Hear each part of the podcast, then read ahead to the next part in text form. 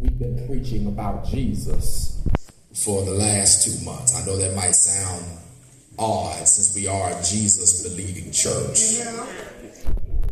But specifically preaching Jesus Christ from a doctrinal position with emphasis on helping our congregants to be disciples who are unashamed to say what the Bible says about Jesus to someone who does not believe. Amen.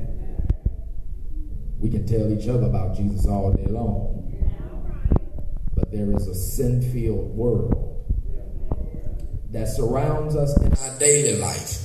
People we know who are lost, who are unsure about Christ. Sermon, but preach one. Amen. So I seek today to preach about the doctrine of atonement. I'll, I'll say this, and each of us, though you well may or may not choose to go to seminary or to participate in the Union District COP program, or even to be a teacher within this congregation. You might not ever do that. But you, as a Christian, ought live your life as one who is capable of teaching someone else about the Jesus you believe in. amen. All right, preacher. All right. You should know that the Bible is filled with doctrines that pertain to God, but there is one doctrine, on. or rather, uh, a list of doctrines that ought matter to each of us who are saved. And I'll give you a list of these doctrines. The doctrine of atonement, which we preach today. The doctrine of salvation. Doctrine of sanctification. Doctrine of justification. The doctrine of purification. And there is one more that was left off the clip. You can write it down. The doctrine of regeneration. Regeneration.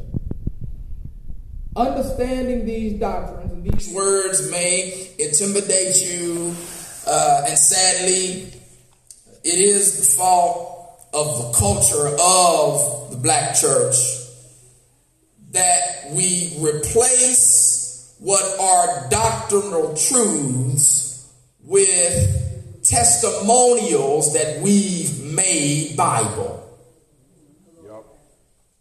So we know more about what Jesus does tangibly and what he does uh, with regards to uh, our own sensibilities and enjoyment. So we say things that are culturally correct and biblically correct. We say things like he's bread when we're hungry. Well, Jesus said he is the bread of life. amen. And if we were to eat of his bread, we would never go hungry. He, he is water when we are thirsty. He is the water of life. If we were to drink of him, we'll never go thirsty again. There are other axiomatic phrases we say that, that move our emotions, but when it comes to doctrine, often we are silent. All right. All right. So then, I seek to practice this responsibility in preaching to help this congregation. I, I can't help if no one else knows. All right. But this congregation ought to know who Jesus is and the doctrines that describe his person, personality, and his purpose. And we begin today with atonement. What, what is atonement? Atonement simply says this it says that Jesus Christ paid the sin debt of mankind by his death. All right. God then is satisfied with the death of Jesus Christ and views anyone who is in Christ as debt free to God. All right. That, in a nutshell, friends, is what atonement is. It is the penal sat- satisfaction of God. That that that punishment was warranted because sin was committed. Price had to be paid, and instead of putting those who sinned in position to pay, he put himself in position right. and paid it. This phrase is, is said that, that the wrath of God was satisfied by God Himself. Right. The very concept, you can write the scripture down, of atonement we see in scriptures like uh, Leviticus chapter 4. If you were to read uh, Leviticus chapter 4, you would see that uh, the children of Israel, the, the Hebrews, the Jews, uh, they were disposed with the act of making sacrifices for sin. Right. So you'll read in Leviticus chapter 4 that there were a litany list of sins that required a specific kind of sacrifice. Now, And the animal might have been different, but the method was the same. all right. Particularly when it came to bringing these bullocks and these uh, bulls and uh, sheep to uh, sacrifice. What would happen is uh, they would sacrifice a bull, and that bull had to be raised for the purpose of sacrifices, and they would uh, butcher the bull at the doorsteps of the temple, at the doorsteps of the tabernacle, and they would uh, uh, slice him open. They would take off his hide, and they would get all of the fat off of him. Right? Blood then would be sprinkled, and as blood was sprinkled, it would also be put in a place where it was burned. The whole sacrifice then would be taken to an off-site location to be set ablaze. When the people smelled the sacrifice, it was symbolic of God receiving the sacrifice, thusly their sins being forgiven. Now, all right. Tell the story. But when you read throughout the Bible, you see in the Old Testament that God got fed up with these kinds of sacrifices. David, even when he repented of his sin with Bathsheba, he even says himself to God that, that he would sacrifice bullocks and lambs to God for forgiveness if God would receive it. But he knew even then that God required more than the sacrifices of animals. Jesus is the ultimate atonement for sin. All right. Say it again. Jesus is the ultimate and only atonement for sin. There is no making penance. There is no philanthropy, you know, giving money to cover what you did. We can't cover our sins to substantiate the satisfaction of God. all right. Jesus is the only sacrifice Well, that satisfies God. now, now, all right. And when we believe on Jesus by faith and oh. confess Him as our Savior, here it is Jesus and God justify us. We are justified in Him, a doctrine that we'll talk about later, but we are justified because the sin we owe has already been paid in Jesus. And if you are saved, you ought to be grateful and glad. You ought to be thankful today that the debt has already been paid. Hallelujah today. Two points. First thing I want to ask, and it's addressed here in this text, is how Jesus pays the debt. All right, all right. Look at the text. Look at the text. Verse 21, the A clause says this For he hath made him to be sin for us. All right. Jesus, in order to pay the debt, Jesus became sin. Yeah. Right, right. All right. I, I, I need you to get that. He, he became sin. Watch this. All right. And Paul says it, he didn't sin. Right. All right. Right. That's right. Jesus was not a sinner. He was not condemned to die on Calvary because of sins he committed. But he is presented on Calvary because he on Calvary became sin.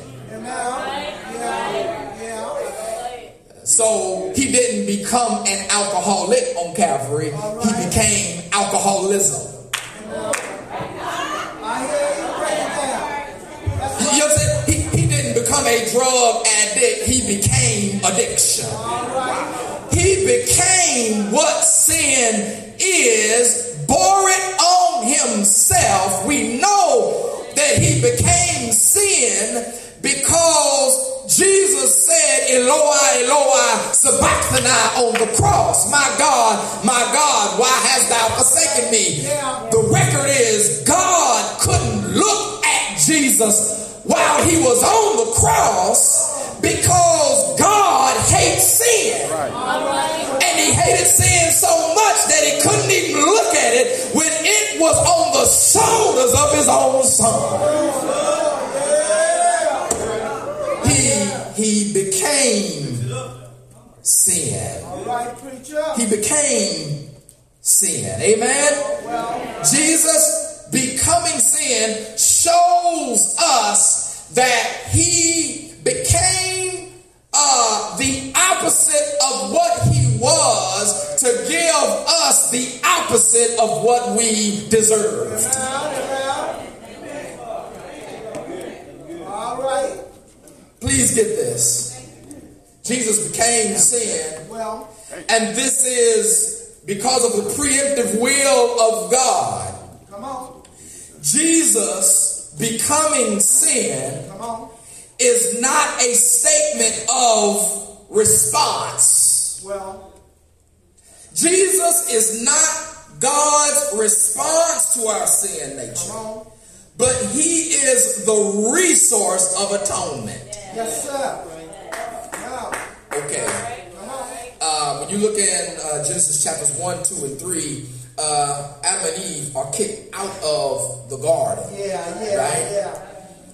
From that moment, God begins through of time to reveal what his ultimate purposes is. And it's easy if you look at Genesis to assume that uh, Jesus ultimately, after the Gospels show his life, is presented as a response to what Adam and Eve did, but that's not so. All right.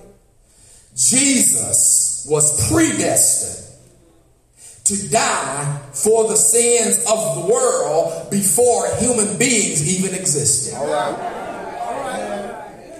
I, I, I know the Bible is right. If you were to read uh, Revelations chapter 13 and uh, read that chapter, you would see that it, it, it describes the horror that will occur for those who have not believed upon Jesus Christ. And when you get to around verse 8, it, it talks about how everyone's going to have to eventually worship him, even those whose names were not written, they'll worship him not out of volunteerism, but out of regret because their names are not written in and they heard the gospel but did not respond to this lamb who is described in Revelation 13 as 8 as being the lamb slain before the foundations of the world. Amen. Amen. Here it is. God loved us so much that before he made us, It was predetermined by him that he would pay the total and full price so that humanity had an opportunity to be in God for an eternity. He knew that when he made us, we would mess it all up. And so he predetermined that I won't mess, I won't let them mess up what I start. I'll give them away so that they are sealed in me eternally. And that way will be recognized, realized, and received through the death of a perfect, unblemished, unflawed lamb. This is Jesus. Why? Amen. He became sin is how he did it. Oh, Lord. But why did Jesus do it? Why did Jesus pay this debt? Say that. Say that. Here it is. Jesus became sin All right. so we would become righteous in him. Amen. That word, uh, when you when you look when you look in uh, verse twenty one, read look at verse twenty one. It says in the B clause that we might be made. That word might be made. If you look at it in the Greek language, those three those three words in the KJV are really one word in the Greek language, and that Greek word connotes to ultimately become, to ultimately live up to, to ultimately be. It's, it's the idea that Jesus became sin so that those who were born in sin would ultimately be righteous. And that righteousness would occur only if they were in Jesus. So for Jesus to make us righteous, he had to become not how we were, but what we were, so that we could then relate to him and ultimately have fellowship with him. He becomes sin so that we can receive him. And when we receive him, we don't receive sins anymore because he's destroyed the penalty of sin. Instead, we become what he is righteous. Good, man. Good. Okay, there's another way to explain that. That might be a little long way, so, so let's hear it another way. Uh, I've got a car. Come on. You don't have a car. You want to go where I'm going. And the only way for you to go where I'm going is to receive my invitation for you to ride with me. All right. And when you come to my car, it's unlocked. I open the door. I say, have a seat. Close the door. I walk around the other side and I drive us to where I'm going. right. Yeah. Because you said you wanted to go where I'm going. That's what Jesus has done. He has given us a free ride to go with him where he's going. All we have to do is accept his invitation to go with him. We don't have to pay the gas money. We don't have to get the tires rotated. We don't have to get the oil changed. We we don't have to do anything. He owns the car. He knows where he's going. He's taking care of the ride. It will get us from point A to point B. All we have is get in the passenger seat and ride with him where he wants to take us.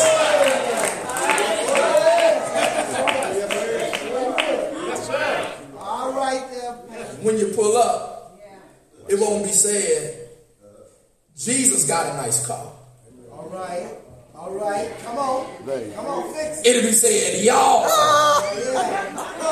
Come on, man. Because whatever is Jesus's is also, Yeah. Come on, man. Lord have mercy. Yeah. And when I am in him, whatever he has, we also have. I'm going to tell you why you ain't excited about that. You're not excited about that because you don't know what he has. You so you can't get excited about what you also have because what you also have is attached to your understanding of what he has.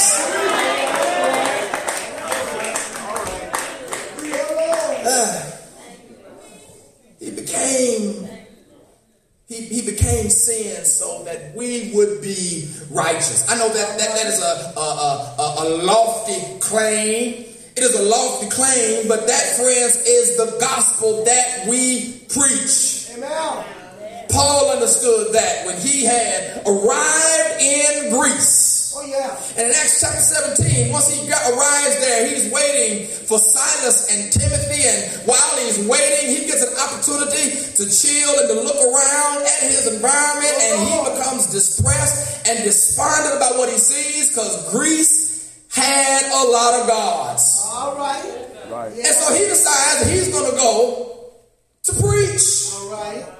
And when he went to preach, he went where everyone was. And he even brings it up in Acts chapter 17 that y'all have a whole lot of gods. Y'all even have altars for gods that you don't even know exist. And he talked about this particular table called the table of the unknown God. And, and Paul begins to talk about the gospel and begins to talk about the doctrines of the resurrection of the dead. And in the midst of him preaching about Jesus, he, he literally says these words that, that whether you know God or not, it's been said by your poets and you believe it, and it's a scriptural tenet that it is in him that we live, we move, and we have been. It's this very idea that we are not only the righteousness of God because we are in Christ, but every avenue in which you are blessed is directly correlated and connected to your connectedness to Jesus Christ. You're blessed physically because you know Jesus. You are blessed mentally because you know Jesus. You are blessed financially because you know Jesus. Your but you can still walk on it because you know It is in Him that we live, move, have our being. So He died so that we would become the righteousness of God. And here's the scathing indictment about this truth. Come on. We can't become righteous to God's standard Well, without Jesus. all right. All right. All right. There is nothing we can do Come on. to obtain or maintain the righteousness of God. All right. Well, Amen. His righteousness is given and received, yeah. not worked for and produced. Well, Please, my religious members, please listen to me. yes, sir. Those of you who think God needs your help to keep you eternally justified before Him. The reason God had a preemptive plan to help us escape eternal damnation is because He knew that we would have the propensity to mess up everything He created. And that's not just the tangible things that we can see, but also the intangible things. God in the Old Testament begins to introduce this, this concept and idea of mankind relating to him as his creation. And he chooses a man by the name of Abraham. Oh, when his name was Abram, told him, You're gonna be the father of many nations. You, you're gonna have so many descendants that the stars in the sky won't even be able to keep record and count of them. And then told him, You're gonna have a son, and that son's going to be the one who produces the seeds that help to secure this promise to you. And he got old, and the God that chose him was the same God his wife Sarah laughed at. Oh, yeah. Right. That's right. Then they proceeded to put a plan together. A plan that has corrupted the religious world that we live in to this day. That's good. I know that's on a much more ancient level, but think about your own life. Every time you try to put your ology on theology, you mess up theology, or rather your understanding of theology. So you believe that you can help God help you. All right. God needs your help. God needs your direction. But we can't help God because our righteousness before Him is a filthy rag. When He seeks to give us what He wants us to have, it's ours to receive what He wants to give. Oh Lord. I'm closing, believe it or not, I'm done. Close my Bible to prove that. But some of us don't know how to have a good time. We stress ourselves out with what our involvement should be so much that when somebody tries to do something for us, we ruin it by trying to be in charge of it.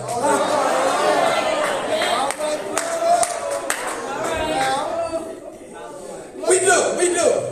Someone says to you, I want to take you out. And you say, okay, I want to go. And the closer you get to the date, you start asking questions. Where are we going? How much money do I need? Who gonna be there? How long we gonna be there? Uh, uh, uh, is anybody else going with us? You ain't paying nothing. All you gotta do is be ready when the car pulls in the driveway. Laugh at that, but we come to church every Sunday. Come to church and the car is running. And we get in the way of what God wants to give us that we ain't even gotta pay for. Be still and see the power of God. Stop putting your hands on something that your hands will corrupt and just learn how to say, God, I receive it. Because he paid the price for you to receive it. It didn't cost you nothing. It didn't cost you nothing. It didn't cost you nothing. But the one who paid the price, it cost them everything. My time and schedule had to be adjusted. My energy had to go into planning our evening. My time went into it. Therefore, instead of being picky about what we do, just thank God that somebody wants to do something with you. Come here, Jesus. Jesus, through 42 generations, lamb destined to die, already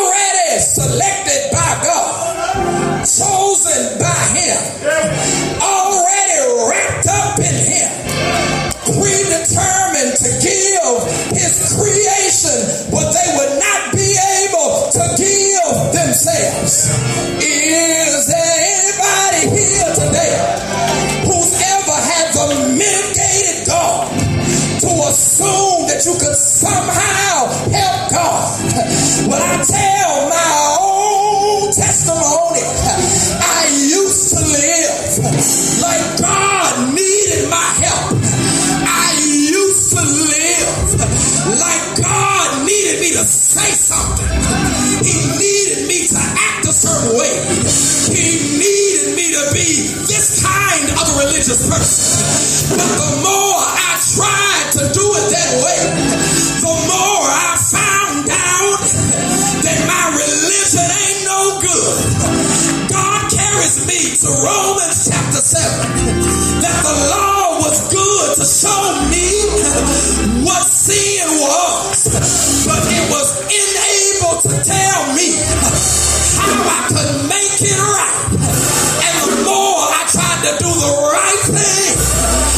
just kept on falling. Now I ain't talking to your neighbor here. I'm talking to somebody here. The more you try to pray, the more you try to do right, you found yourself to be a repeated offender over and over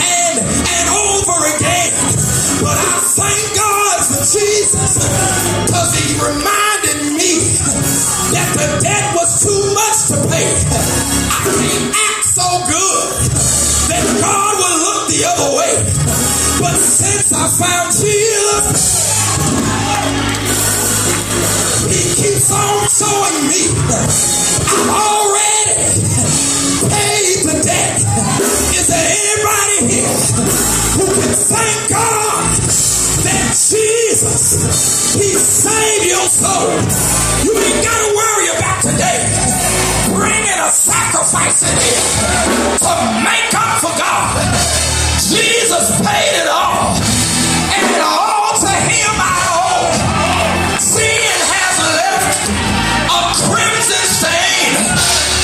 Jesus